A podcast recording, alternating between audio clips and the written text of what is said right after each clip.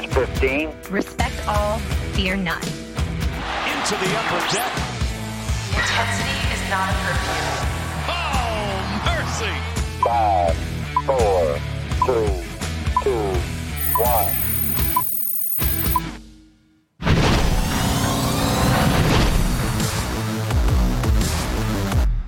From inside our two bedroom apartment in downtown Baltimore, it is the MASN All Access Podcast, a special episode this week. It is part two of our All Camden Yards draft. Paul Mancano and Brendan Mortensen here with you always, as always. And Brendan, let's explain for the uninformed what we're doing here, what the All Camden Yards draft is, and what people might have missed last week.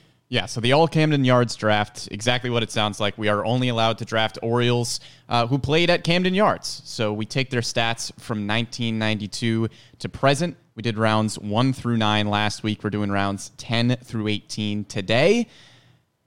It went pretty well the first time, I think. Yeah, we we're trying to build the best team on the field. Yes. Uh, with given only these players. Now, body of work does matter. So if a guy was great for four years and another guy was great for six years, you're going to take the guy who's great for six years. Uh, and only their production in an Orioles jersey is counted in this. So we're taking uh, first baseman, second baseman, third baseman, shortstop, left field, center field, right field, a DH, five starting pitchers, three relievers, and a manager. So we are building close to a full roster, not an entire bullpen, but close to a full roster of Baltimore Orioles. So we did part one last week, uh, in which we went nine rounds uh, and had uh, it is a three team draft. So we took 27 players, and we are going to continue this with rounds 10 through 18. So here are two of the teams, myself and Brendan. Let's introduce the third member of the All Camden Yards draft, and that would be Connor Newcomb of the Locked On Orioles podcast. Connor, thanks for joining us again for this marathon draft. Yeah, I'm glad to be back, and uh, you know, I'm I'm I'm feeling good about my team through nine rounds. I feel like it's the best out of the three, and I feel like that's how this is going to finish as well. Yeah. So let's before we get into this draft, let's talk about the guys that we took in the first nine rounds. I'll start because I had the first overall pick, and this is a snake draft. So we are going uh, first pick, second pick. Guy who was the third pick also has the fourth. Guy with the second pick has the fifth. The guy with the first overall pick has the sixth, and so on. So, like a fantasy draft. So, first overall, I took Mike Mussina. I went with Nick Markakis with my second round pick, Melvin Mora at third in the third round, Miguel Tejada. I went with Zach Britton after him, Roberto Alomar, Harold Baines, Chris Tillman, and Wei Yin Chen. Those are my first nine picks. Brendan had the second overall pick. Brendan, who would you take? I did. Uh, it took. It, it was slightly sacrilegious, I think, to not take Cal Ripken Jr. second overall. So I go Cal Ripken Jr. second, followed by Brady Anderson, Brian Roberts, Chris Hoiles, BJ Surhoff, Jeremy Guthrie, Chris Davis, Scott Erickson, and Jim Johnson. And Connor? Yeah, I took Adam Jones uh, with my first overall pick, then Manny Machado, Rafael Palmeiro, Matt Wieters, JJ Hardy, Jonathan Schoop, Darren O'Day, Erik Bedard, and Kevin Gausman. So three pretty balanced teams, I think, at this point. Obviously, the heavy hitters are off the board for the most part, but now we are filling out the rest of the roster, and that's where teams get built. Is the the final, the second day of picks, if you will. Before we start our picks, um, we do have a confession, and that is that we already recorded this podcast, and the entire second part, rounds ten through eighteen, and we lost it. Technical error, just gone. It saved the first seven minutes and 47 seconds of part two of the podcast, and then it just disappeared. The rest of the file was corrupt. So we are doing this over again. So we thought, how can we do this? We can either redraft all the same guys that we took in the original, but that wouldn't be fair to you because then we would be acting as if we were surprised by the picks as they were coming off the board when in fact we knew who all the picks were going to be. So we decided to go with a different format.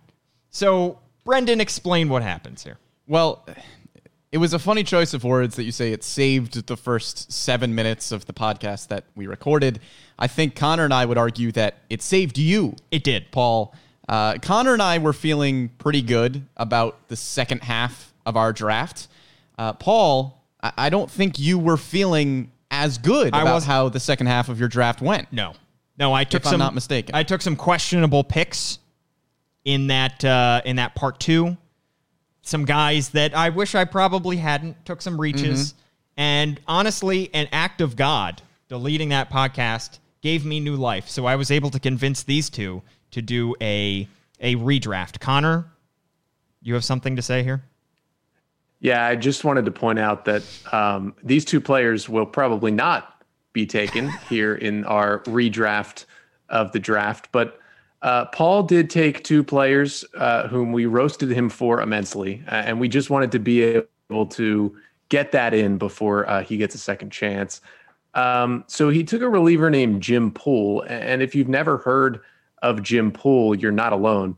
Uh, and and I consider myself to be pretty well versed in the Orioles, especially since Cam Yards opened, and that's a player I'd never heard of. Uh, and then Paul also took Will Clark to play first base, um, who, if this was a Giants draft, would not be a terrible pick. Um, but if you had forgotten that that Will Clark played for the Orioles, you again um, are not alone. Jim Poole was not even close to my draft board. Uh, in terms of relief pitchers, I believe Connor and I both had about seven or eight relievers who were higher up on our board than Jim Poole. You could have had an infinite amount, an amount of relievers that were higher than Jim Poole simply because we did not have him. And then Will Clark, again, uh, did not grace my big board. I will also say uh, that Paul was the only one in the room when the file was first lost. So Connor and I are a little bit skeptical. I think there's no one. There's no reason to trust me. Like I None said at in the all. first back podcast. None at all. Um, but two, I am telling the truth. This file truly disappeared. Was corrupt. Don't know how it happened. It's gone. I, I, if I could corrupt a file, I would. But I don't know how it just saved the first seven minutes and, and 17 seconds or 47 seconds. Okay. Uh, and if I may, look like an if- accident. if I may make you know a, a case in my defense here. oh, sure. Uh, Jim Poole, I miscalculated his stats. All right, I counted the first two defense? years. I counted the 1991 season, which was his best in an Orioles uniform. That's not allowed. And second off, when I went back and recalculated his stats from 92 to like 94, they weren't terrible. A 3.28 ERA, you know, that's solid. So and, and and with Will Clark, you guys entirely boxed me out of first base. I was left with no options. No, nobody on my roster could be shifted over to first. I sc- scrambled for to look for a first baseman who was not even on my board, and I took Will Clark, and I think I did pretty well. In two seasons, Will Clark had a 3.8 baseball reference WAR. So you know what? I, I, I, I, I'm glad I get to redo the picks, but at the same time, I'm proud of my effort. you know, in our defense for first base, in not giving you any options, it was hilarious. it it it provided for good content and at least you know I I sat and took it from you guys if you guys would like to get any final shots in Connor now's the time No, I'm good. I'll, I'll get the shots in on whichever player we've never heard of you pick this time. I think the team spoke for itself. I think we're set. That's fair. So, in order to make up for the talent gap between my team and the other teams and the advantage I would be getting by doing a redraft, I allowed for because I am commissioner, you know, everything is is is just a gift from me. I allowed Connor and Brendan to each have a keeper from the first time we did part 2. So, basically, they are going to take this guy with the round pick that they had taken basically making them un- untouchable for me to take. So, uh, Brendan, who is your keeper? Uh, my keeper was Jay Gibbons. He wasn't the best player that I took in the second half of the draft, but I got him in the 16th round, and I just think that was good value. I also thought that he might be one of your first base options, so I wanted to make sure that you didn't get a first base, base option. He's probably going to be playing DH for me. He did not have a great defensive war in his career with the O's, but I think Jay Gibbons as a DH in the 16th round was pretty good value, so that's why I'm keeping him there. Connor, who is your keeper? Yeah, I'm going to keep Trey Mancini, uh, who I took in the 12th round. And, and basically, me and Brendan uh, still collaborating to try and keep all of the potential first base options away from Paul. Yeah, thanks so much. Uh, this is collusion at its finest, but uh, really excited that uh, you guys are are deciding to uh, collectively just destroy my team. Thanks so much. All right, let's start this draft again. Let's redraft rounds 10 through 18. And let's start with Connor, who was the first overall pick in the ninth, in the tenth round. Yeah, first pick 10th in the tenth round. Connor, you are on the clock. Yeah, I'm, I'm going to stay on par. And this is the person who I took the last time we did this uh, with this exact pick. But, uh, you know, I look at my starting pitching and I've got Erik Bedard and Kevin Gausman. And not that that's a terrible one, two, uh, but I, I need some more meat at the three, four, and five spots in my rotation because I, you know, don't really have a true, true ace. Um, so I'm going to take a four, former Orioles number one overall pick, and I'm going to go with Ben McDonald uh, of course, a MASN broadcaster as well. And uh, I don't get his full career with the Orioles. I don't get uh, 89, 90, or 91. And uh, that hurts a little bit because his 1990 season uh, was really, really good when he finished eighth uh, in AL Rookie of the Year voting. But I do get his 93 season where he made 34 starts, had a 3.39 ERA, and threw over 220 innings.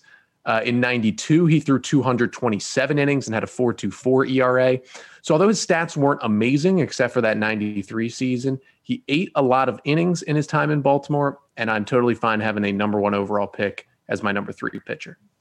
Yeah, that's a solid pick. I think there was a cluster of starting pitching there, and I think Ben McDonald separated himself a little bit from the rest of the guys that were still available. So I think of the starting pitchers, Ben McDonald was probably the way to go there. Yeah, uh, we talked about it a lot on the first part of this, but just not too many options in terms of starting pitchers. It was Mike Mussina and then a bunch of guys. But I think Ben McDonald belongs solidly in the next group of maybe five or six starting pitchers there. So, first pick, Ben McDonald in the 10th round. Brendan, you're on the, the uh, clock here. Yeah, this is a pretty easy pick for me because I think he's pretty clearly the best player available. I'm going to stick with the MASN broadcaster trend and go with Mike Bordick. I drafted BJ Surhoff uh, in the first few rounds, and he has a lot of flexibility position wise. I was originally thinking I was going to put him at third base, but I think I'm going to move Cal Ripken Jr. over to third, put Mike Bordick at short.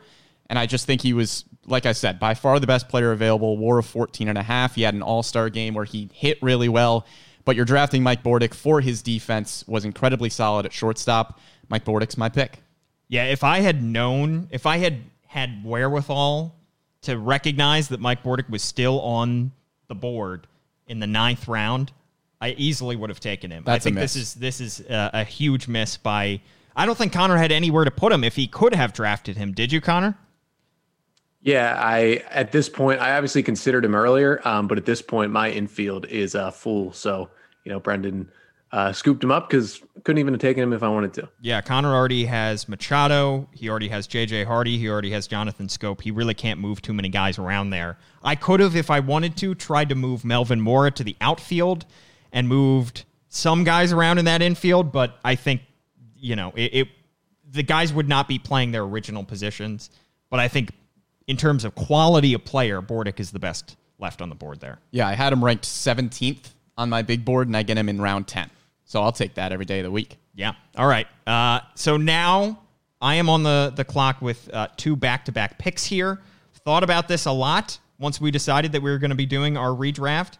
And uh, I really cannot afford to get boxed out at at first base and a corner outfield spot. I, am in in major need of talent at those spots. So with my first pick of the the part two, I'm going to take Luke Scott, left fielder. I think that this is a guy that uh, Brendan took in the original draft.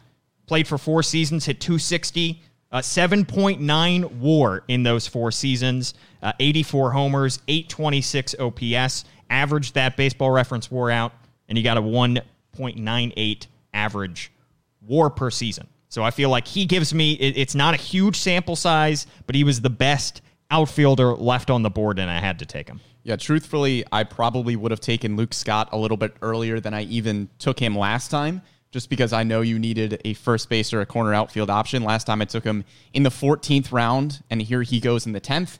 But I think it's still pretty good value for Luke Scott. I think he was probably the best corner outfielder left available. Yeah, and, and Paul starts by making good picks. He was not only the best corner outfield available, but probably the best position player uh, on the board right now. Yeah, uh, that's going to be a trend, Connor. Me making good picks. I don't know if you're. Uh, Remains to be seen. uh, look, part one was pretty good. All right, next up, you know, I feel good about my rotation. I have one, two, three. I feel like I can fit anybody into those four or five spots, and I'd be fine. I feel okay having Zach Britton as my closer. He's the, the best reliever in this draft. You know, I, I think there's enough depth there that I could take somebody there. So I am looking at a position player at this point. And again, I'm going to go with a corner spot because I'm pretty much set at second base, shortstop, third base, right field uh, and I can wait on catcher. So I'm going to go with another corner spot. And I was looking at my at my team right now, and I said I don't have a whole lot of guys from the new era of Orioles, the 12, 14, 16 Orioles. Connor seemed to have snapped up a lot of those guys early on, but I needed some representation there, and I wanted some heart and some hustle on my team. I'm going to go with Steve Pearce with this pick. He is, uh, you know, Connor is is shaking his head because he took him originally. Uh, but look, the guy was pr- very productive, did not play, you know, was not an everyday player for the majority of his Orioles career, but in those five seasons had an OPS well over 800, played multiple positions. I can stick him at first base, I can stick him at left field, I can stick him around the diamond. I think probably the way I'm going to go right now is put Luke Scott in left and have Steve Pearce at first, but I can figure that out as the draft goes along. I needed to get talent there, and look, I thought about Jeff Conine with this pick but I thought Steve Pearce, the heart, the hustle, and the youth. I'm adding Steve Pearce, World Series MVP Steve Pearce to my team. Yeah, I have Conine and Pearce ranked pretty similarly. I think you probably could have gone with either one. But this is also going to probably continue a trend of Paul stealing players from myself and Connor, which would make sense. I mean, you saw who had the best draft of the three of us and it certainly wasn't I- you. uh, so all- you've got to take players from the other two teams. Look, you guys both agreed to this redraft, so there's just you know there's just no excuses. at Look, agreeing point. to the This redraft the or draft. not, we did not agree to not bash you for the original draft. This is the draft. All right, this is what people are going to see at the end of the day, and uh, so far I'm killing it. if you say so.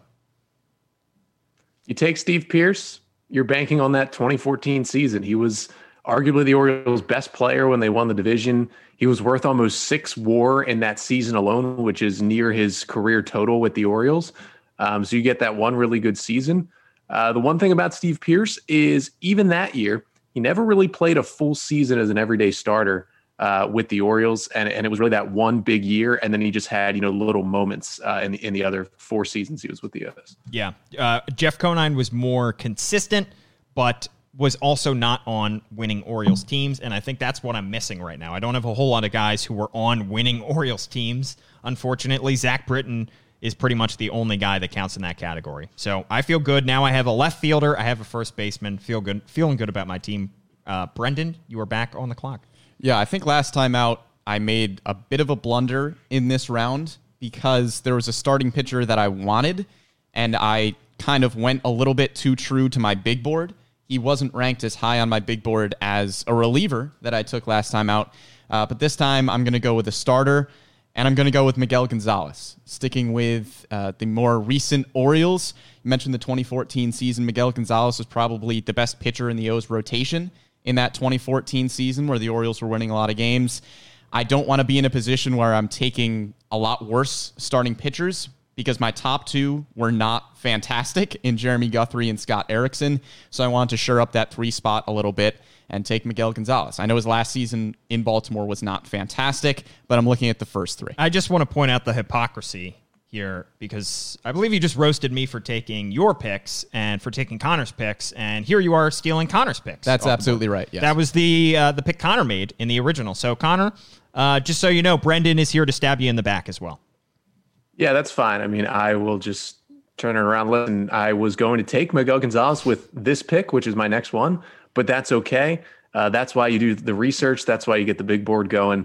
Um, and that's why I'm next up. And uh, I'm going to take a starting pitcher as well. Um, and I'm going to go with the guy who was, unlike Miguel Gonzalez, he was on some uh, pretty bad Orioles teams, but uh, was quietly, I wouldn't say great, but was quietly good enough when he was an Oriole to be in this draft and to be one of the maybe not better starting pitchers, but could be my number four starter. And I'm going to take Rodrigo Lopez. Um, he was an Orioles opening day starter a couple years, um, and really his career was uh, extremely up and down. with the O's. He he comes over in 2002 and he puts together a pretty good season, uh, a 3.57 ERA and 28 starts. Then in 2003, he gets rocked the entire year in the rotation. Comes back the next year, has a 3.59 ERA in about 171 innings. Uh, and then in 2005, you know, he starts 35 games, but the stats aren't great. And then in 2006, it kind of all fell apart on him, and the Orioles moved on from him. But if I can get that 02 and 04 season kind of wrapped up out of Lopez, um, I would love for him to be my number four starter. Yeah, this is the tough thing about this draft is you are getting somebody for the entirety of their Orioles career. So you are getting the good mixed in with the bad, and we've talked about how Connor's team is pretty much built. I would say a, a team that is pretty much built to win now. His window is pretty wide open, but I think that he can win right now. And if you get those two years early on from Rodrigo Lopez, that uh, that squad can win right now. Yeah, win now baseball from Connor and the team camaraderie. Yeah, And They've got great team chemistry. You can't deny that with Connor's team. Yeah, they they've a lot of them have played together uh, as he is reconstructing this uh, this Orioles team. All right, uh, Connor, you are back on the clock, but you have your keeper with this pick, which was Trey Mancini, correct? Yeah, I got to go with the guy. He, he's definitely, I would say, if I had to guess, um, maybe one of two uh, Orioles who are on the current team who are going to be drafted um, in this draft, and definitely the best player on the current Orioles to take. Um, and you know, you look back at what he's done. Obviously, he he came up and and at the end of that 2016 season and and had a, had a great week basically, and was on that wild card game roster. Uh, but you know, he had the tremendous 2017, and you know, f- stats fell off a little bit in 2018. But you look at that 2019 season, the last time we saw Trey on the field, 35 home runs, a 291 average, a 364 on base, an OPS of almost 900, and he played you know basically the entire season. And just, I mean, for one thing, so excited to see him get back on the field in 2021. But you know, also for my team, you know, I I slot him into right field. Um, and I know the a little question about him defensively, but I feel like he's gotten better and better defensively every year at the big league level. I feel good about him out there, and uh, I feel good about Trey Mancini probably being a guy hitting sixth or seventh in my order. Yeah, I think this is a. Uh, he would have been the guy if he were available instead of Steve Pearce. I probably would have taken just because um, you're getting that consistency. And like you said, Connor, if he had played the 2020 season, I think he would know be a, a no brainer to be even a higher pick um, in terms of this draft, which is pretty amazing considering he has really only played a few years now, and for the majority, he has played on some losing Orioles teams. But he has put up some outstanding, outstanding numbers. Yeah. Like you said, Trey Mancini plays this season. He probably goes in part one Yeah. of our draft. He probably goes in those top nine rounds. So great pick with Trey Mancini. Absolutely. All right, Brendan, you're back on the clock. Yeah, here I'm going to stay true to my big board a little bit, uh, like I was in the original draft.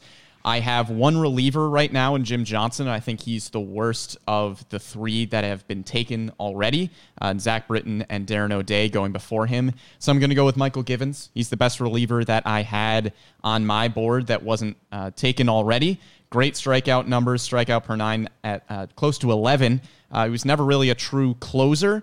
Jim Johnson is, if I were actually constructing my bullpen here, I'm not sure who would be my true closer out of the two of them.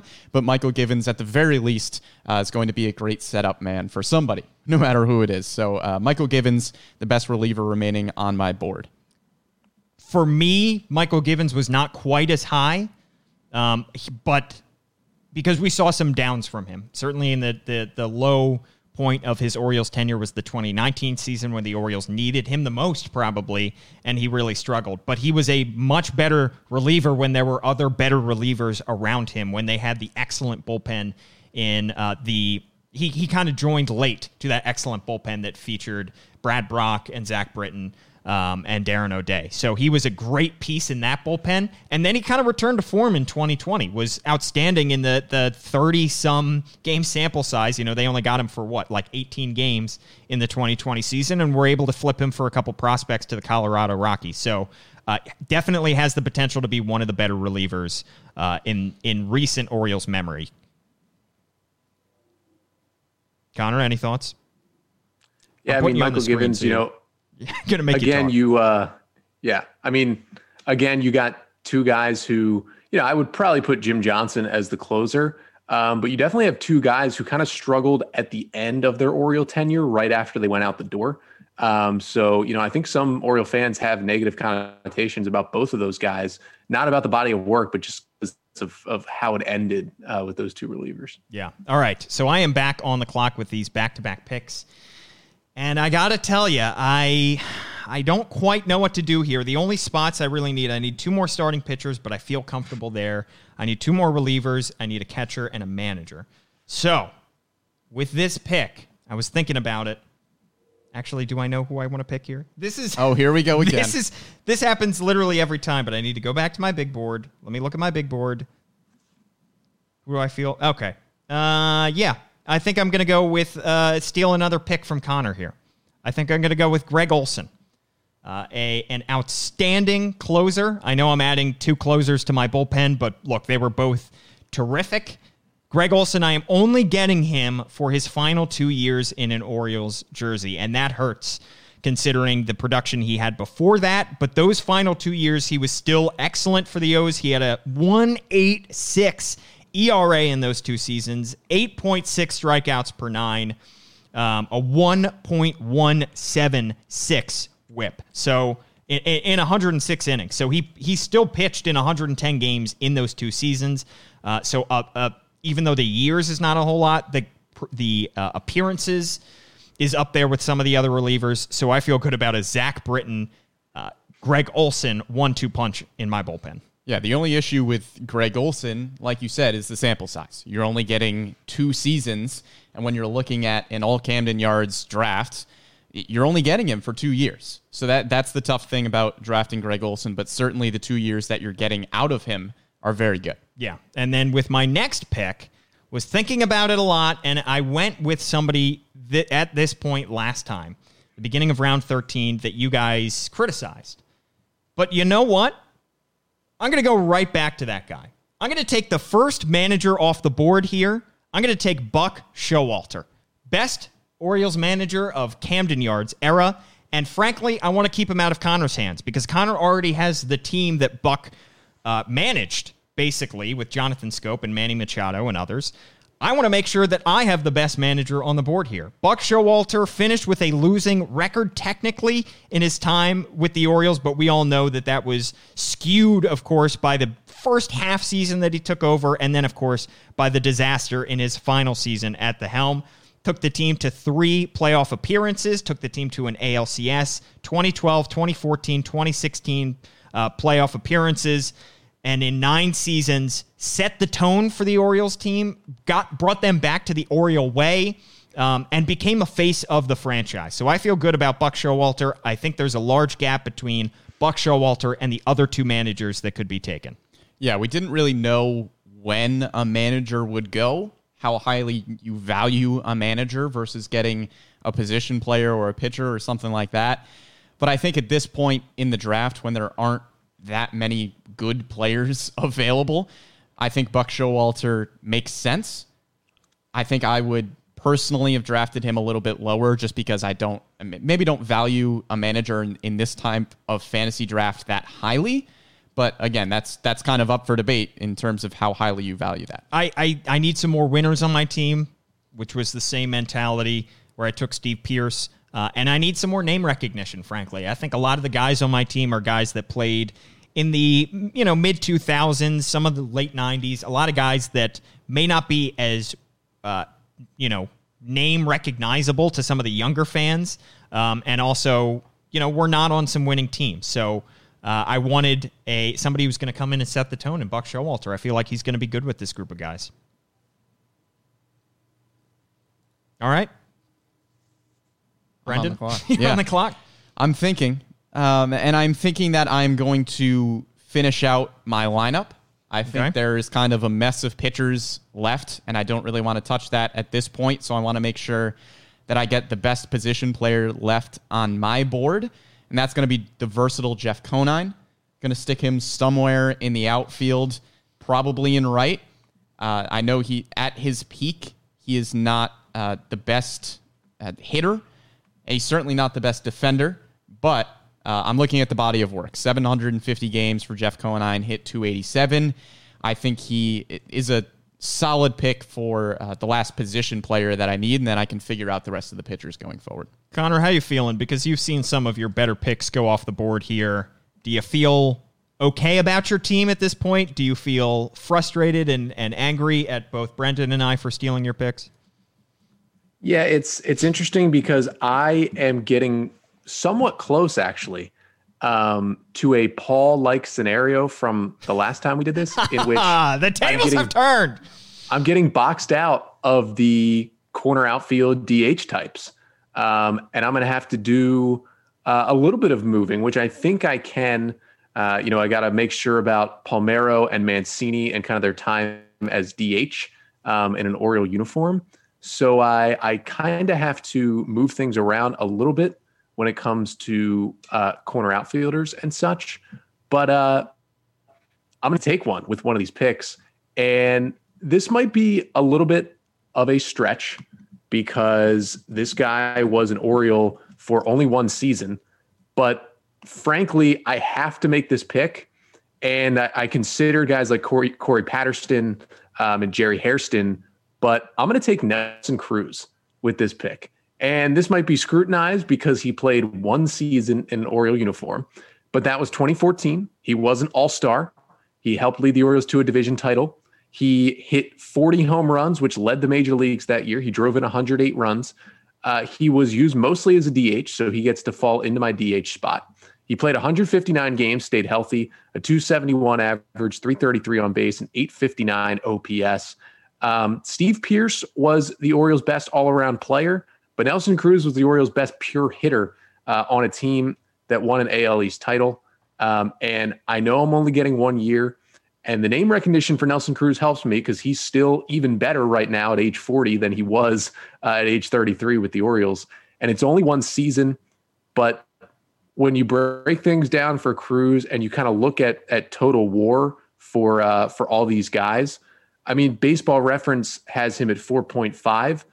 There's some guys who might be picked later in this draft whose career WAR with the Orioles might be lower than that. So it's a little bit of a stretch, but I can't get boxed out like Paul did on the erased one. Um, and uh, I got to take Nelson Cruz. Connor, that's a great pick right there. That's a great pick because you can stick him at DH. You don't have to stick him out in the field. You mentioned that incredibly high war and that incredibly productive one season. I think that makes a ton of sense to take Nelson Cruz there. And even if it is one season, you are getting one outstanding season from Nelson Cruz. And uh, I think even you know you should be uh, you should be happy with your team right now because I think that uh, he's a great pick there. I think that even though you did get a little bit boxed out, that's the benefit of waiting on a DH. Like I didn't do. I took a Harold Baines much earlier because I liked the guy, I liked the player, but that also put me in a tough spot because he was purely a DH. I couldn't fill somebody else. I couldn't put him in the field if I needed to to take a guy like Nelson Cruz. So uh, I think the benefit of waiting on a DH definitely paid off here. Well, worst case scenario, you get boxed out. And if you're in win now mode, there are probably very few players that you take above Nelson Cruz for their best year as an Oriole Yeah. since 1992. I, I would put Nelson Cruz uh, towards the top of that list if you were to just draft one season of a guy from 92 on. Uh, in all in the sake of all honesty and clarity, I took him originally in the redraft or in the original draft, original draft, yep. part two, and I uh, didn't have a position for him, so I stuck him in left field. Where Nelson Cruz played 60 games and had a plus one defensive run saved according to Fangraphs. Like to bring that to everybody's attention. I mean, that's great. But All I still don't want Nelson Cruz in the outfield. I wouldn't want him there either. So Connor gets the best of both worlds with him as a DH.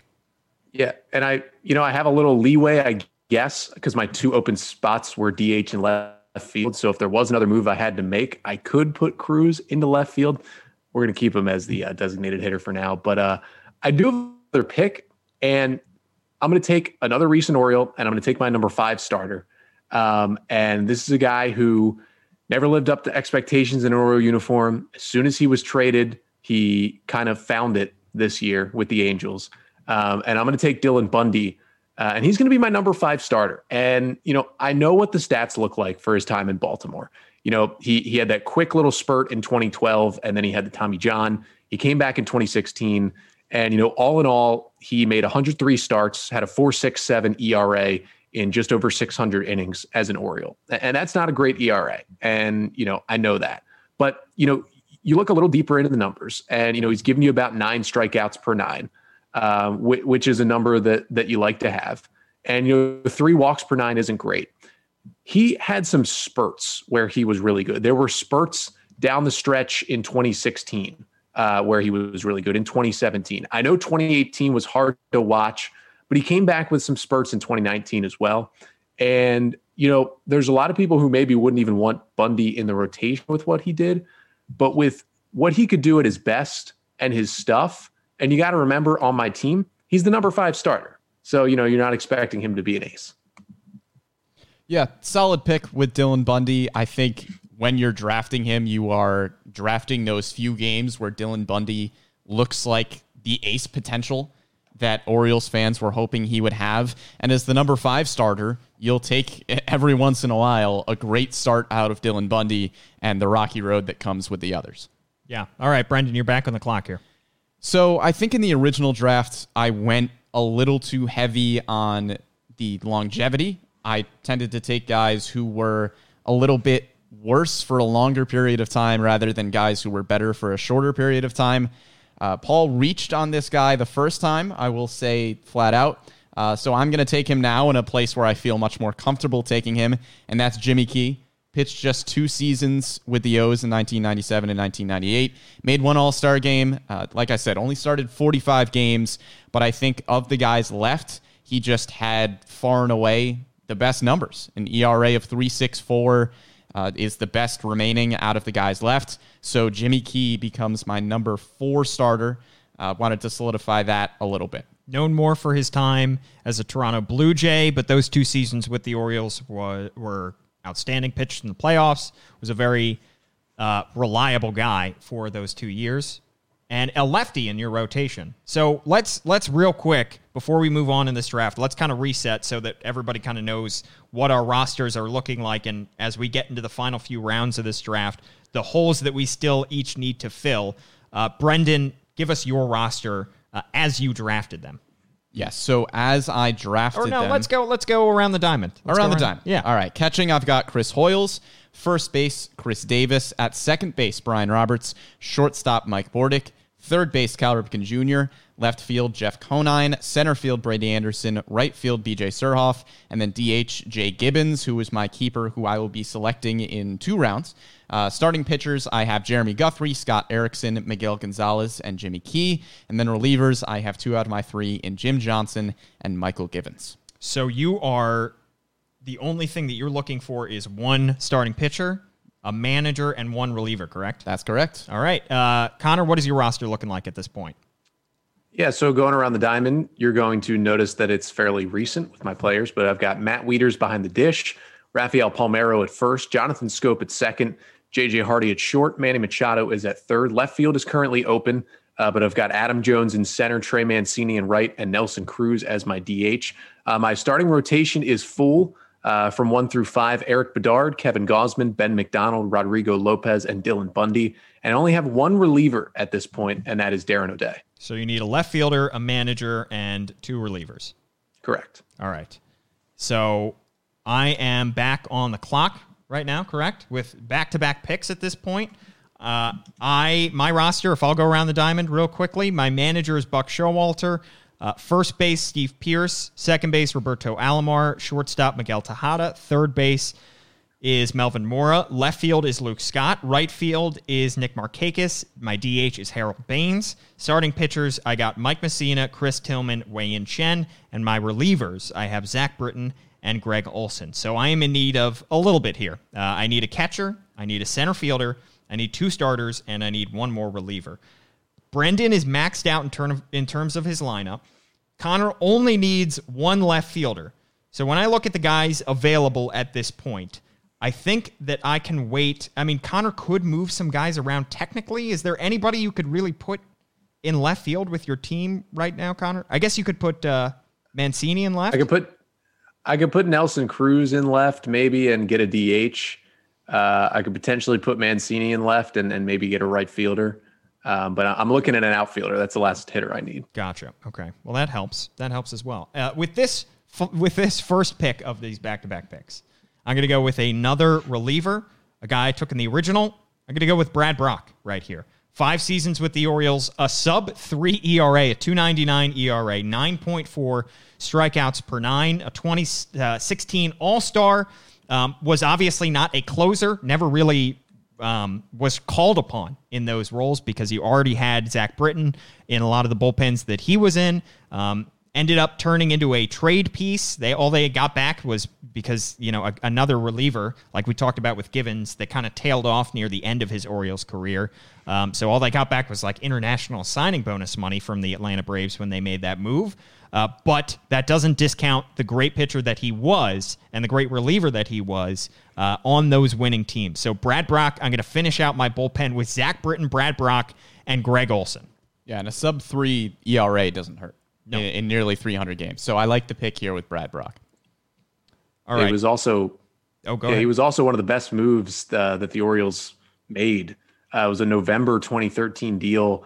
They sent a pitcher who was in single A who didn't play in the minors past that next year and ended up getting five years of a, a dominant reliever who made an all star team as a setup man, which you do not see very often. Yeah, absolutely. So I ca- I still need a catcher at this point, but I can still wait on that. I think because I don't think Brendan can fit anybody else in his lineup, and I don't think Connor can really fit anybody there.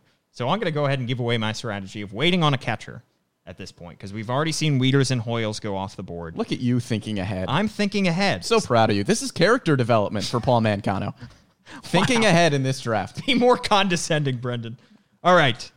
Who do we have left on our board? I don't need a manager. I need uh, some starting pitchers.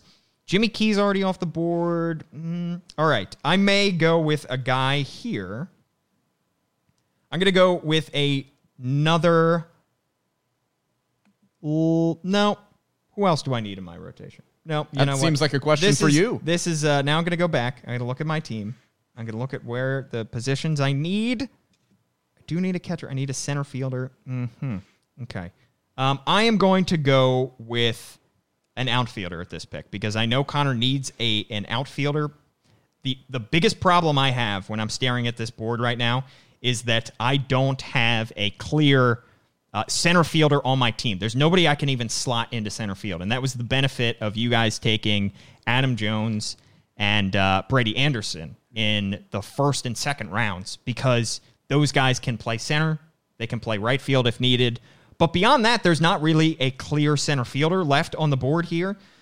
So I'm going to look around, and I'm I'm down between two guys here, and I'm going to stick with the body of work, and I'm going to go ahead and take a guy that I took in the first part, or in the in the in the original of this part two draft. I'm going to take Mike Devereaux with this pick. I know that Mike Devereaux is uh, Connor shaking his head. He really disagrees with this pick. I am not getting the best, uh, you know, the entirety of Mike Devereaux's time uh, with the Orioles, but in four seasons, Mike Devereaux, 248, 51 homers, 4.8 baseball reference war, and is a true center fielder. And I feel like I can slot him right in. A fan favorite, Devo. I feel good about uh, putting Mike Devereaux in into center, and I feel like he brings more name recognition than the other guy I had um, as a potential center fielder. So, Mike Devereaux, welcome back.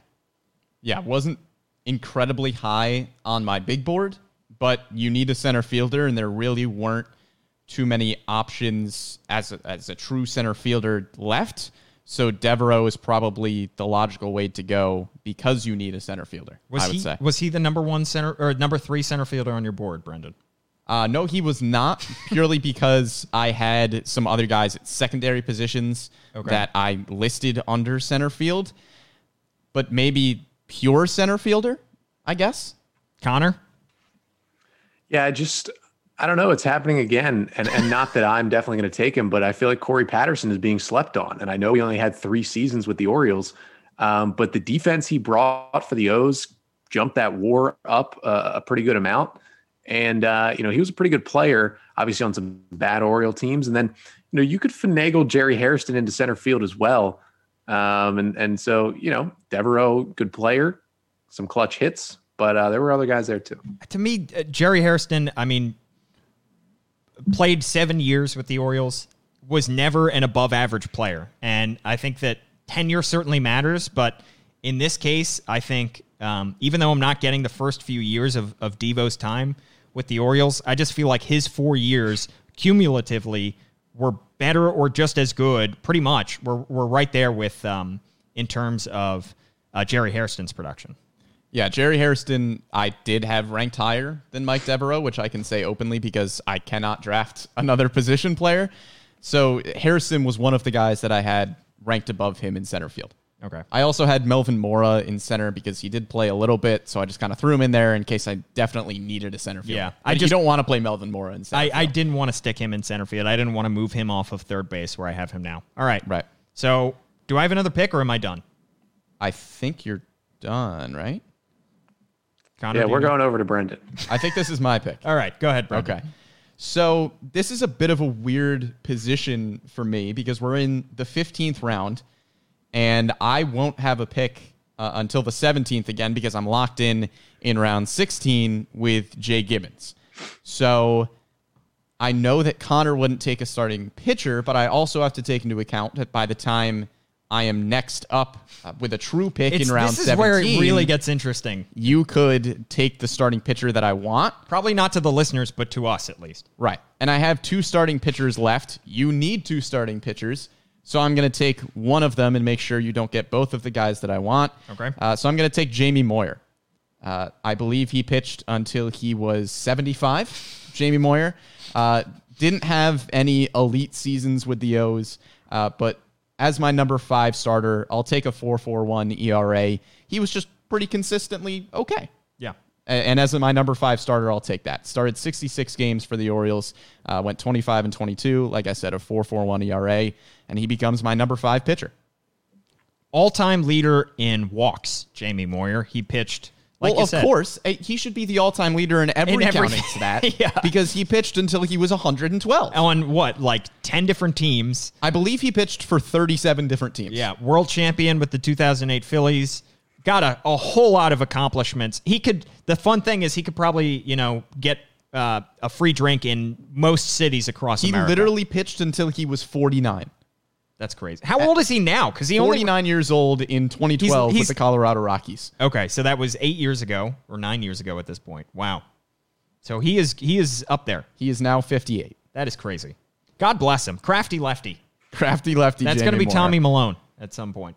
Yeah. Uh, I mean, wow, what a! Uh, I, I I love this pick personally. Jamie Moyer also uh, very well liked. Uh, I know my former, our, our current boss, Spiro Alafassos, former PR uh, head with the Baltimore Orioles, said that uh, you know, great to be around, very nice, good guy, good clubhouse guy.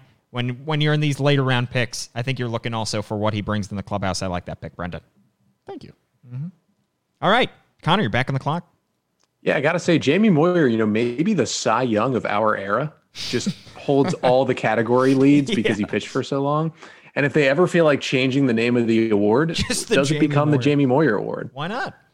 Uh, or do we make a new award? The Jamie Moyer Award is just the oldest guy in baseball every year. Just the longevity. yeah. I mean, there's no that suspense in that award. That or the though. Bartolo, you know? There's there's just no suspense in that award. That's my only problem. well, for for for the oldest pitcher, you give it the Jamie Moyer Award, and then the Julio Franco Award is for the uh, oldest hitter. Yeah, that's right. Um, but you know, I have two open spots in my bullpen, so I have to go reliever with at least one of these picks.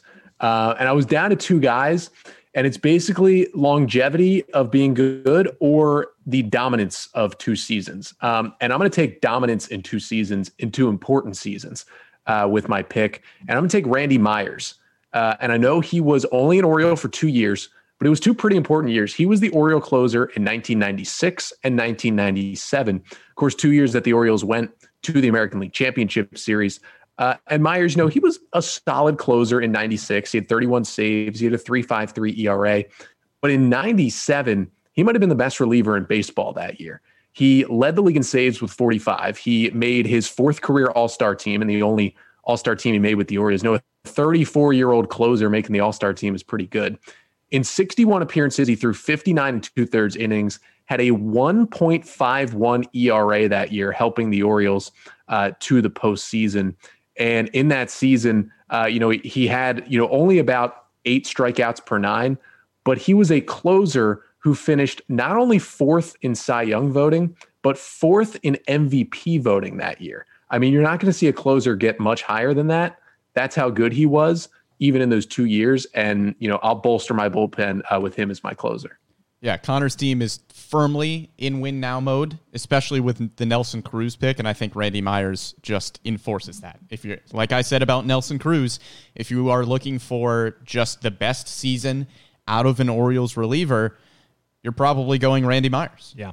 All right, Connor, another pick.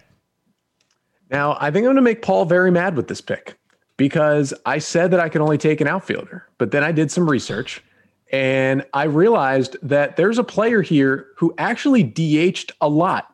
Some of it was because of how the rosters looked, and others was because of some injury issues in his time as an Oriole. Connor, I am walking off lot- this podcast if you take who I think you're going to take here.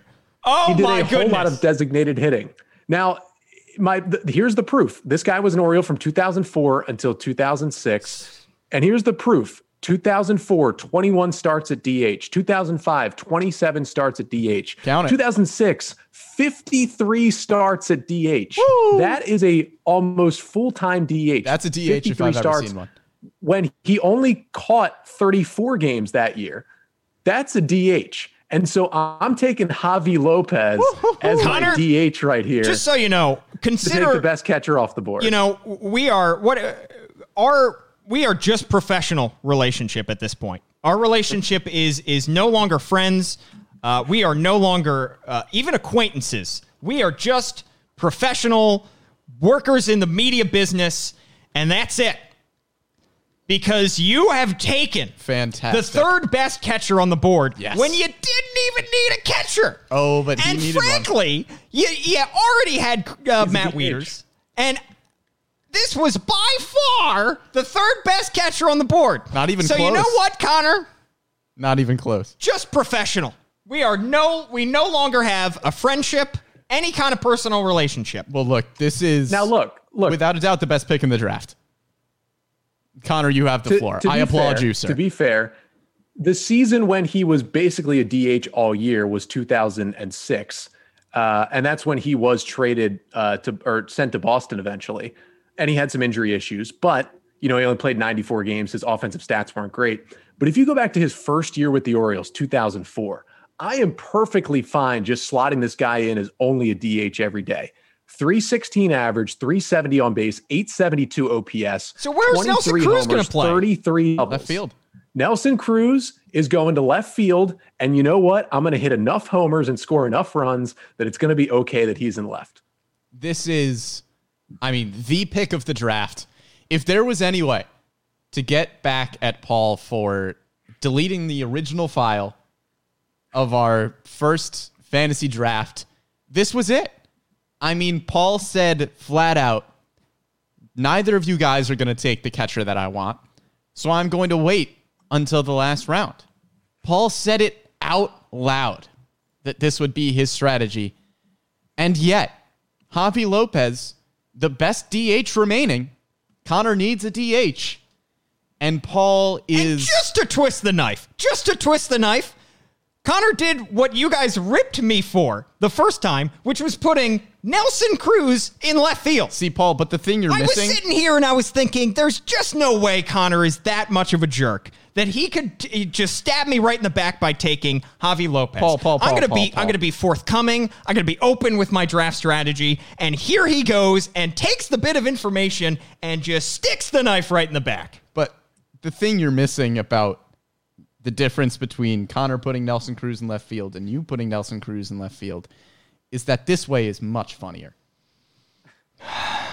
Well, here's the thing there is one pretty good catcher still on the board. There is. It- Yes. The world is not collapsing no. in on you. I am just, I am more, I'm not too upset with my team. I feel like I still have a great team. I feel like I still have some options there. My my issue is the death of a friendship today, and that is the death of a friendship between myself and Connor. Hilarious. And now we go to Brendan for his next pick. Uh, this pick was already locked in for me in the 16th round, and that's Jay Gibbons. I originally thought he was going to be my DH, and looking over it a little bit more, uh, Jeff Conine is probably.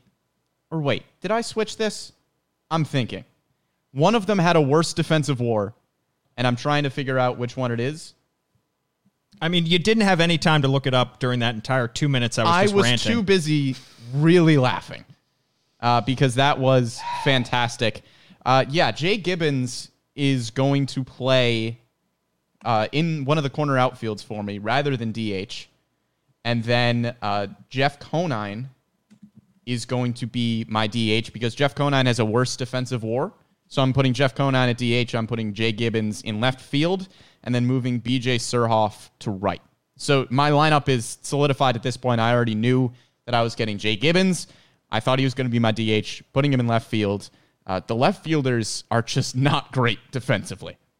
But Jay Gibbons. I like the value there in the 16th round.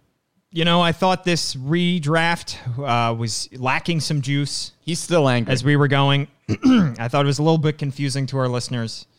It stays confusing, but it, boy, does it have some juice now because I just, I don't even know. I'm, I'm, I'm, I'm, I'm, I'm, I'm, I'm flabbergasted as to Yeah, where we I might go. We have go. knocked Paul firmly off his Yep. game. Nope. Uh, all right. What, what what positions do I need? Does it even matter? I mean, Uh, Paul, you There's a still good need catcher available. two starting there is pitchers a catcher available and a catcher. Are you guys both done with your lineups? Uh, yes, Yeah. but do Okay. I draft a So I'm catcher gonna wait to be my Mr. Ra- manager? I'm gonna- I- it's a possibility. Catchers do great, make great managers, and I think yeah. yes, Paul, just to let you know, uh, Brendan does have Chris Davis, and he could put him in the bullpen if he wanted to. And, That's and absolutely another hitter, correct. so. That is absolutely correct. This is this is true. Something you have to worry about. Yeah. Um, I I can't I can't you know not consider that. All right, what positions do I need? I need some uh, starting pitchers. You do need two starting pitchers. two starting pitchers. Who's left on? And I don't know if you know this, but you also need a catcher. I uh, I think I know this. Okay. I All just right. I just wanted you to be sure. I'm gonna. I need more name recognition on my team. I need a more recent Orioles player, guy with not a whole lot of experience with the Baltimore Orioles, but the production is great nonetheless. I'm gonna add another lefty to my starting rotation. Go with John Means. Uh, Means, of course, has only played in 42 games with the Orioles. He would have played in more if 2020 were a regular season. Um, so I'm I'm banking on the good John Means that we saw uh, in the 2019 season that made him an All Star, and in the end of the 2020 season. He has gone through some ups and downs. But look, this guy was one of the better stories of the 2019 Orioles. Is still one of the better stories on the Orioles roster as a guy who spent years toiling in the minor leagues and at Double A at Bowie, turned into an All Star, uh, and I think has a bright future in front of him. But I am still you know, comfortable with the production that I'm getting from him. A 3.97 ERA in uh, essentially, you know, two seasons, we'll call it. Yeah, even though he appeared in three, uh, 7.4 Ks per nine. Looks like he his arsenal keeps getting deeper. Uh, I'm slotting John Means in as my number four starter. Yeah, I like this pick for the same reason that I took Jimmy Key. At this point, you are looking at guys who had two good seasons versus those who were mediocre for a bunch. And I think at this point, especially with what your number four starter with John Means, it makes more sense to be a little bit more win now, take a guy who is better for a shorter period of time rather than someone who is worse for longer. Absolutely. So with my next pick, um, at this point, I'm thinking about going with the same guy, and uh, just for the joke of it, I think I am. uh, yeah, for the joke of it, I'm going to go with another MASN broadcaster who's not actually a MASN broadcaster, Kevin Brown. The the other Kevin Brown, one season with the Baltimore Orioles. It was a pretty solid season. There just are not a whole lot of starting pitchers left at this point, so I had to go with somebody. But Kevin Brown in that one season, 26 appearances, so we pitched a full year, 172 innings pitched, a 3.6 ERA. Uh, it was his age 30 season in 1995. Of course, you know Kevin Brown, the broadcaster. Anytime you hear those sweet, sweet tones of Kevin Brown on the radio or television, just know that's not the former Oriole, but I am going with the former Oriole, Kevin Brown, to finish out my rotation. I can't say that I had Kevin Brown on my big board. I mainly did it for the laughs. Look, you only get one season out of him. I know. And I suppose as your number five starter, it doesn't make too much of a difference that he only plays one season, but it really does, considering Kevin Brown only pitched one year in Baltimore. Connor, what do you think? Did you have Kevin Brown anywhere remotely close to being an option? I'm going to defend Paul for Thank that. you, Connor. Thank you. There are- That just this doesn't make up for anything. Just so you know, this doesn't repair our friendship. In terms of, you know, war and accumulated stats, there are probably three starting pitchers ahead of Kevin Brown that are currently available. One of them is Sidney Ponson, not being drafted uh, for reasons. One of them is Daniel Cabrera, um, who had some really bad uh, years in an Oriole uniform and one or two years that were good enough to get him on this board. And then you basically are down to after those two guys who uh, won't get you a lot of love from Orioles fans if you pick either of them. Uh, you're basically down to guys like Kevin Brown, Pat Hentgen, and Yeah. Jason Johnson. Um, and frankly, Kevin Brown only in one season. That one season was better than any other season the rest of those guys put together. And, you know, it's not an awful pick. Thank you. I mean, I would rather have the guy who's um, going to be good. You know, a, three years of mediocre play is going to get you three years of mediocre play. That doesn't like put you over the top. If I want to win now, I, I you know, I'm, I'm adding uh, Kevin Brown to my team for the one year, and uh, I feel pretty good about it. So that that closes out my rotation, and still, I think that I have. Uh, the best rotation. It would be hard not to have the best rotation, considering I have Mike Mussina. Um, but who else is, is in my rotation? I have Wei Yin Chen, I have Chris Tillman, I have Kevin Brown, and who's my last guy? John Means. Dan John Means, of course. So I feel good about that one through five. Well, your last two starters have a combined three seasons with the Orioles. Yeah, but Mike Mussina had nine. This is true. so you're, I think each of you, I mean, you're probably your your ace had what five, six seasons. Yeah. My, And- and my number one was Jeremy Guthrie. Connor's number one, Erik Bedard, I believe. I believe is that the ace of your staff, Connor? Yes. Yes. And and I'm also having Chris Tillman, who was there for a long time, seven seasons, I believe, for Chris Tillman. Um, so I feel that the years of experience goes down when you go down my rotation, but I have two top of the guy, rotation guys that are going to be there for a long time. And if you didn't have the best rotation with Mike Mussina, I would have been worried. That'd be a crime. yes. All right, Brendan. Well, Paul, last time that we did this draft, I made a goof. I made a big old goof in these last two rounds. Uh, I took a reliever at this spot. Not that the reliever was a bad choice, but Connor did not need a reliever at that point, and uh, he wouldn't have been able to draft one. So I went reliever anyway, even though Connor didn't need one. This scenario is a little bit different. Connor still needs a reliever. However, there are two guys still available uh, that I would feel pretty comfortable drafting at my last reliever spot. So I'm going to go manager here, and I'm going to go Davey Johnson. I know he did not have a good end with the Orioles, but his two seasons were two of the best seasons uh, that the Orioles had. Makes an ALCS in two straight years. Uh, has a winning percentage of nearly 58%, 186 and 138. Uh, it's some of it, he wins a manager of the year. I mean, it is peak Orioles baseball for the two years that Davey Johnson is there. You're only getting him for those two short seasons, but after Buck Showalter, there are not a lot of managers who had a solid long-term tenure. So Davey Johnson with the best two seasons of a manager remaining. Davey Johnson is my pick as my manager. Yeah, I think he's number two uh, on probably on my board and probably Connor's as well, just because those two seasons uh, were great. And a lot of Orioles fans, of course, wondered what would have happened if he had been with the team for longer. Um, but just you know, it just did not work out for him in Baltimore long term, um, and went on to manage a team um, that's you know 90 minutes, not 90 minutes, 60 minutes uh, at most with traffic south uh, on I 95 with the Washington Nationals. But uh, those two seasons with the Baltimore Orioles, he was the best manager between Davey Johnson and Buck Showalter. There were a lot of years of a lot of names of managers that Orioles fans would probably like to forget. And now that kind of makes it a little bit more difficult on Connor to choose the third and final manager. Yeah, it was a good pick because uh, you know there's really two managers, and then there's definitely a, a drop off. Um, but I obviously need reliever and manager, um, so I'm gonna go reliever first. Uh, I have three names that I was kind of looking at um, for this final reliever spot, and you know they had three v- very much varying uh, tenures with the Orioles.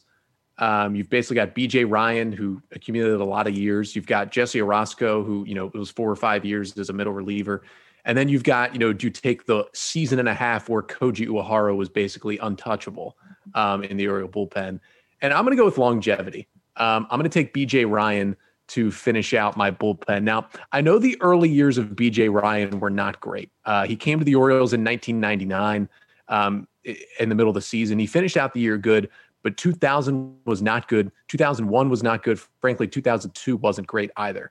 But his last three seasons as an Oriole, 03, 04, and 05, were fantastic. 03, he had a 3.40 ERA.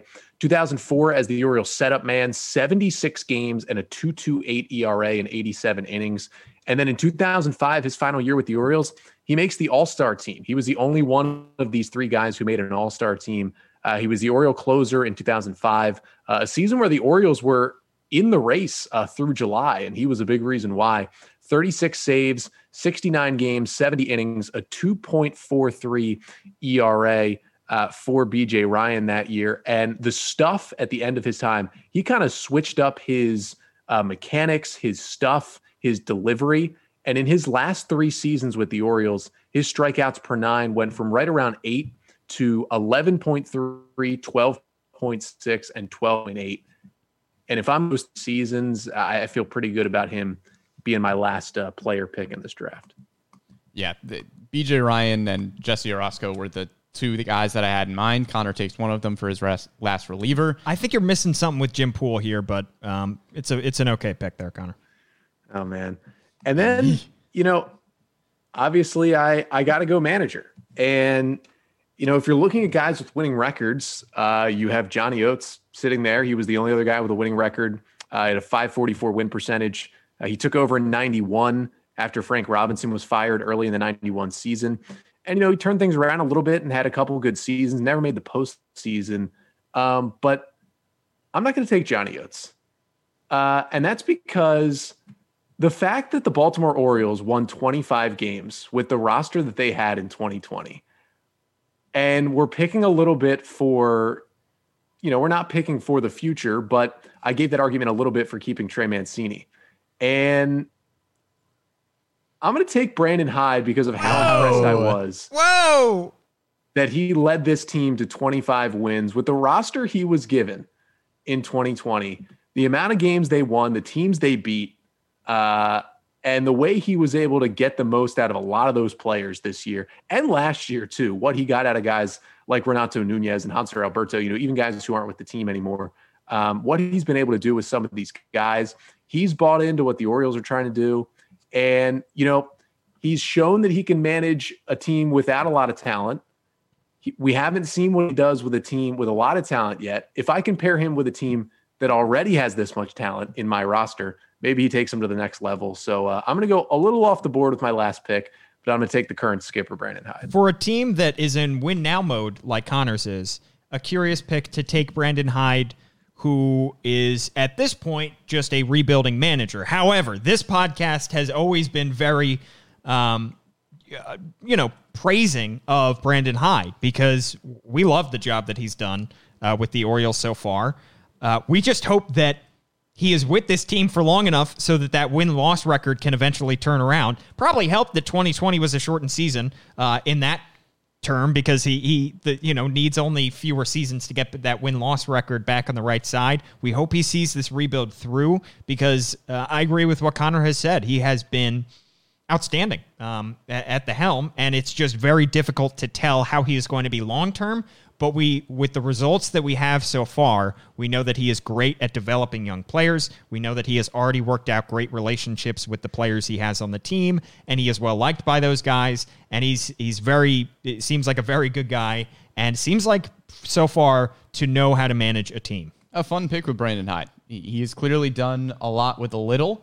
And I think if you're drafting him in this fantasy draft, you're hoping that he does a lot with a lot. Yeah, and which it- is entirely a possibility. And hopefully we will get to see over the next few years. It's just the win loss record, the only thing that you can excuse at this point. But uh, you know, I, I still like the pick. It's it's a bold pick, and I think um, you know I, I like the direction it's going with. So that closes out Connor's team. Yeah. Now that he is a manager, your final pick, Brendan. Yeah, not not much of a surprise here. I said I was fine with two relievers. Those two relievers were B.J. Ryan and Jesse Orosco. So I'm going with Jesse Orosco. Uh, his last season with the O's was not fantastic and makes his stats look a little bit worse. But from 1995 to 1998, he had an ERA just over three. He had a whip of just over 1.2 in those 271 games. He appeared in at least 65 games in every season that he was in Baltimore. So Jesse Orosco is my pick here. I'm going with the longevity rather than uh, the one dominant season uh, from Koji Uehara. So Jesse Orosco, my pick here. And with my final pick, I'm taking Adley Rutschman. Thank you. Good night. Uh, can't do that, unfortunately. Wish I could. If we did this in 20 in after the 2021 season, I might be able to take Adley Rutschman if he's going to make his debut. However, I'm stuck with the, the Mr. Irrelevant, and I have to take a catcher at this point.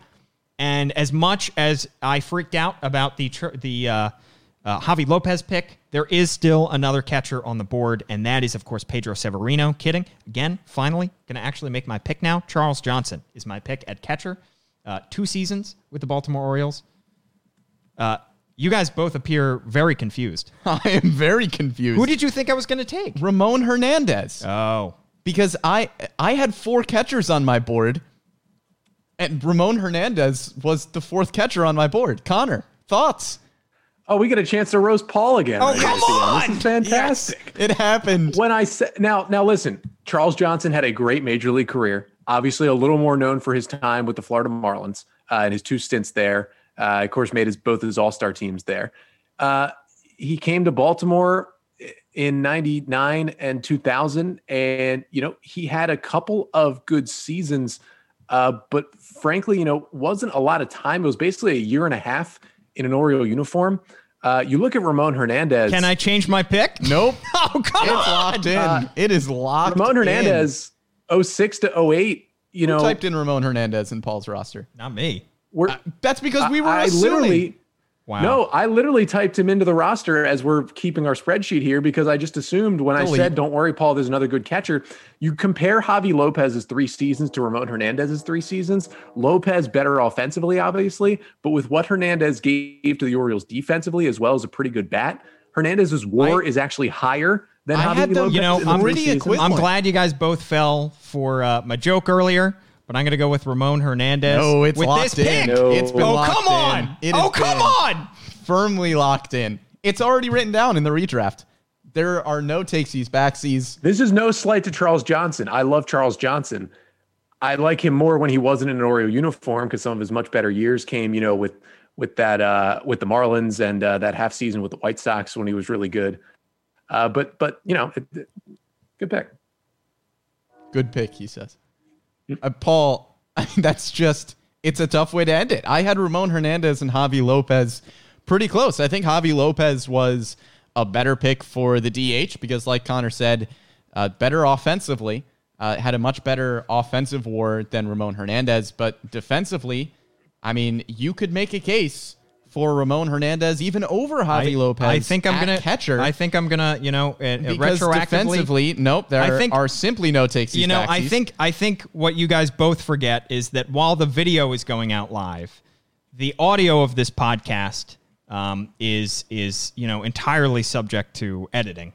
Um, right, but by, we know by me. The people So, know. I think uh, you know if I need to go back and change this, I think I. Uh, I think It know will not be allowed. Look, Charles Johnson, two seasons, 268, 37 homers, 826 OPS. Offensively, I needed a little bit more power in my lineup. He had a 6.2 war in just two seasons. I mean, it's not a terrible pick. We're No, not. it's, it's, not awful. It is not. this is no Jim, Jim Poole. Poole. Yeah, this is nowhere near Jim Poole. I just figured that you know you would take a little bit more longevity and take the defense behind the dish. But again, as I said, Charles Johnson was a great player. Wow. Uh, It's it, look. I it's just- no Jim Poole. It is nonetheless hilarious.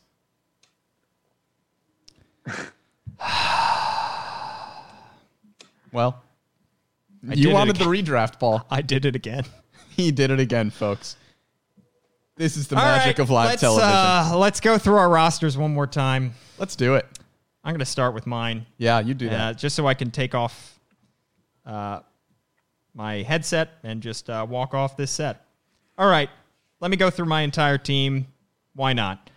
Uh, my first overall pick was Mike Mussina. My the rest of my starting rotation, because I believe that is the strength of this team, is where I'm going to go next. Uh, I had Chris Tillman, Wei Yin Chen, John Means, and Kevin Brown to round out my rotation. My relief pitchers, I believe I have the best bullpen. Uh, Zach Britton, Gregg Olson, Brad Brach.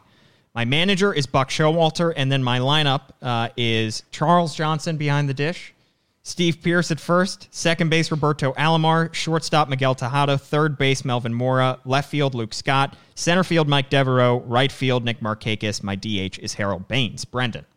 Yeah. Uh, I don't know if my team has the best at anything, but I would argue that I have the best all around team. Um, I don't I don't know if I have the best rotation or best bullpen or best lineup, but I think collectively, uh, I would argue that my team is right up there. Managing Davey Johnson, uh, catching Chris Hoiles at first base, Chris Davis, second base Brian Roberts, at shortstop Mike Bordick, third base Cal Ripken Jr., left field Jay Gibbons, center field Brady Anderson, right field BJ Surhoff, DH Jeff Conine. My starting rotation Jeremy Guthrie, Scott Erickson, Miguel Gonzalez, Jimmy Key, and Jamie Moyer. And in my bullpen, I've got Jim Johnson, Mychal Givens, and Jesse Orosco. All right, Connor, what's your roster? Uh, so I've got uh, starting with my catcher Matt Wieters. Rafael Palmeiro is at first base. Jonathan Schoop at second. JJ Hardy at short. Manny Machado at third, Nelson Cruz in left, Adam Jones in center, Trey Mancini in right, Javy Lopez is my DH. Haha, Paul. Uh, my starting pitchers, uh, the aces Erik Bedard, then it goes Kevin Gausman, Ben McDonald, Rodrigo Lopez, and Dylan Bundy. And in my bullpen, I probably have Randy Myers closing out games uh, with Darren O'Day and BJ Ryan to add to them. And it is all led by the current skipper, Brandon Hyde. And I know we're well over an hour in at this point, but real quickly, just before, because this is going to be our final comments before people do vote. And again, you do choose who the winner is of this draft by a vote that we are going to conduct on social media. I believe it's going to be an at MASN Orioles Twitter poll. So be sure to vote in that. We'll keep the window as wide open as we possibly can so that everybody can get their votes in. But real quickly, um, inter- let's go through maybe one regret and then make the case for the team. I've made my regrets very clear on this podcast. I'm not going to go back through that. The case for my team is definitely in the arms. I believe between the starting pitching with Mike Mussina, Chris Tillman, Wei Yin Chen is my one, two, three, and then my bullpen. I believe I do have the best one, two, three punch in the bullpen with Zach Britton, Gregg Olson, and Brad Brach. And I feel like you know best manager. The it, the the lineup I don't think is quite as strong as Connor or Brendan's, but I think that's just the nature of the number one pick. I had to unfortunately miss out on some great players in terms of Manny Machado and Cal Ripken Jr. and Adam Jones. However, I do feel like I built a fairly strong lineup with Alomar, Tejada, Mora right in the middle, um, and Nick Markakis and Harold Baines in there as well. So I feel like I have uh, the best arms and I have a lineup to complement it. Brendan. Yeah, probably my biggest regret of the draft. I think I reached on a few guys However, uh, I think the biggest strength of my team and the case for my team is that I don't see a position where I have the worst guy there. And I think that is probably the biggest case for my team is that I might not have the best player uh, in, in best position group, but I, I don't think I have the worst player at any position. And I think that's the benefit of having that number two. Absolutely. Because Yep. Anytime the best guy went off the board at a position, you could take the second best guy Right. in that category. All right, Connor, any regrets? And then what's the case for your team? A small regret was maybe taking Jonathan Schoop over Roberto Alomar. Obviously, Schoop has a little more tenure, um, but Alomar's peak uh, was probably higher than Schoop's. Uh, but other than that, to make the case for the team, um, seven of my nine players in my lineup uh, played for the Orioles from 2012 to 2016. Uh, of course, in that time, the Orioles had the most amount of wins in the American League. They went to the playoffs three times. So you've got most of that lineup, plus Rafael Palmeiro sitting right in the middle. Um, isn't even one of those guys who were on those teams. So I think my lineup is going to hit just like those Oriole teams did. They were not led by their starting pitching, uh, they were led by their offense, and I have most of that offense. My starting pitchers aren't great, but I think, you know, even though I don't have an ace, um, I have good depth one through five. You know, I, I don't feel like I have any really number four or five or even number three starters. I feel like I got a bunch of twos in there. Um, and my bullpen, all three guys, O'Day, Myers, and Ryan, all made an all star team at least once. So there's a lot of guys on my team banking on that one peak season. If they all put it together, uh, this team's unstoppable. All right. Be sure to vote for who you think has the best team of the three of us. Um, it'll be interesting to see. And then on our next podcast, probably going to be next Tuesday, we will reveal the results of that. Uh, and uh, please let us know what you think of our, our teams. I can't wait to get uh, roasted once again. It's just going to be fun. We're looking forward to it. Can't wait for that. Uh, thanks so much, honestly, to Connor uh, for sticking with us. Connor, what can you tell us about how we can find the Locked On Orioles podcast? Yeah, so right now the Locked On Orioles podcast is part of the Locked On Podcast Network. You can get it uh, anywhere you get your podcasts. Uh, we're in the off season, so we're three days a week right now. But uh, once the season starts to get closer in February, we go back to five days a week. Uh, really, only your your only place for daily uh, Orioles podcast, about you know twenty to thirty minutes a day um, to get caught up with the team. Sounds good. And uh, thanks to you, of course, everybody listening for sticking with us through what ended up being about two and a half hours worth of this draft. And uh, we've been thinking about what we could do next as a draft. So if you have any ideas, maybe uh, Brendan has a good idea for the uh, Earl Weaver uh, draft potentially. Best players under Earl Weaver. We'll come up with something fun for the next time. But in the meantime, we hope this was as much fun for you as it was for us. We had a blast doing this, and it's in the middle of January when not much is happening, we thought we'd fill it with something fun like this. So, Brendan Mortensen, Connor Newcomb, I'm Paul Mancano. Thanks so much for tuning in. We'll see you later.